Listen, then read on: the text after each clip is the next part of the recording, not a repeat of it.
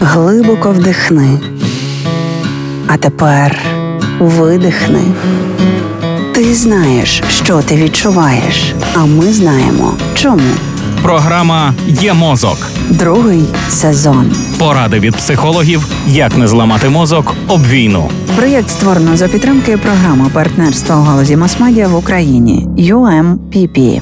Частіше бути на свіжому повітрі у минулому епізоді програми Є мозок. Ми з'ясували, що боротьба з хронічним стресом виявляється може бути приємною. А якщо на свіжому повітрі зайнятися спортом, то ми застосуємо дві зброї проти стресу водночас. Так, так, наступна порада фізична активність. При цьому не обов'язково ходити в спортзал і тягати залізяки, хоч це безумовно прекрасно відволікає від усього, що спричиняє стрес. Знайдіть вид спорту, який вам приносить задоволення. Це важливо. Вправи зменшують занепокоєння.